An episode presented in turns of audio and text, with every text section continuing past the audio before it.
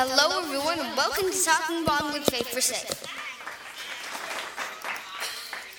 Hi, people. I'm Sunrise. I'm going to tell you about me and my tribe. My tribe eats berries, rabbit, deer, fish, and a few other things. My favorite food of all is deer.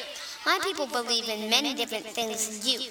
We do ghost dances and pray to many gods. My best friends are Fast Arrow and Runner Bear. Their favorite foods is deer and rabbits. Every day I go up to the mountain and dig up roots to take back to my mother. We use the roots for many different kinds of meals. After I gather roots, I start weaving baskets. I'm the best basket weaver in my village. After I spend time with my basket, my mother tells me to go pick berries. I love picking berries because it gives me time to think and look at the beautiful world below me. In the evening, I help my mother prepare meals with the things I've gathered during the day and the things that my father and my brother hunted. We all sit on a blanket on the floor and eat our meal together. After dinner, we crawl under our covers and shut our eyes.